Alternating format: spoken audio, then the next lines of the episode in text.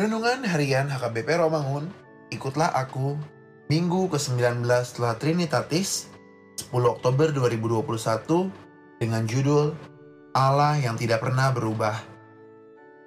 Kebenaran firman Tuhan yang menjadi ayat renungan kita hari ini tertulis dalam Ayub 23 ayat 10 sampai 17 yang berbunyi Karena ia tahu jalan hidupku, seandainya ia menguji aku, aku akan timbul seperti emas. Kakiku tetap mengikuti jejaknya. Aku menuruti jalannya dan tidak menyimpang. Perintah dan bibirnya tidak kulanggar. Dalam sunubariku, kusimpan ucapan mulutnya. Tetapi ia tidak pernah berubah. Siapa dapat menghalangi dia? Apa yang dikehendakinya, dilaksanakannya juga. Karena ia akan menyelesaikan apa yang ditetapkan atasku. Dan banyak lagi hal yang serupa itu dimaksudkannya.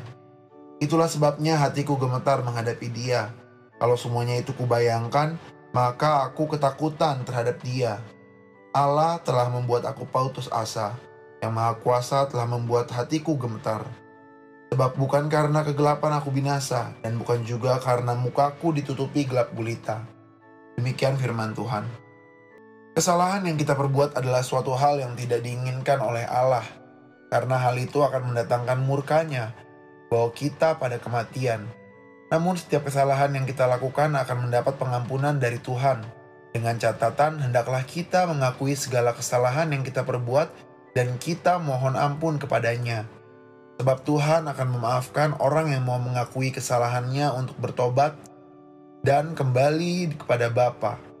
Contoh kecil dari sifat Tuhan yang mau memaafkan itu boleh kita lihat dalam kehidupan kita sehari-hari yang digambarkan oleh orang tua kita atau siapa saja, yaitu Apabila seorang anak melakukan kesalahan, maka orang tua tidak selamanya marah. Pasti di sela-sela kesalahan anak, orang tua memaafkan. Demikianlah halnya dengan Tuhan. Walaupun kita sudah kerap kali melakukan kesalahan, pasti ada pengampunan dari Tuhan. Tuhan adalah sama, yang dari kekal hingga kekal. Tuhan yang mencipta, Tuhan jugalah yang memelihara.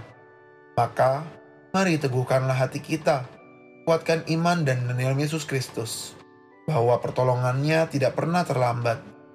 Dia adalah Allah yang berkuasa atas ciptaannya. Oleh karena itu, Pemazmur berkata dalam Mazmur 118 ayat 29, Bersyukurlah kepada Tuhan, sebab ia baik, bahwasanya untuk selama-lamanya kasih setianya. Marilah kita berdoa. Ya Allah, Kuatkan hati dan pikiran kami agar kami tidak dikuasai oleh kehendak kami sendiri. Amin.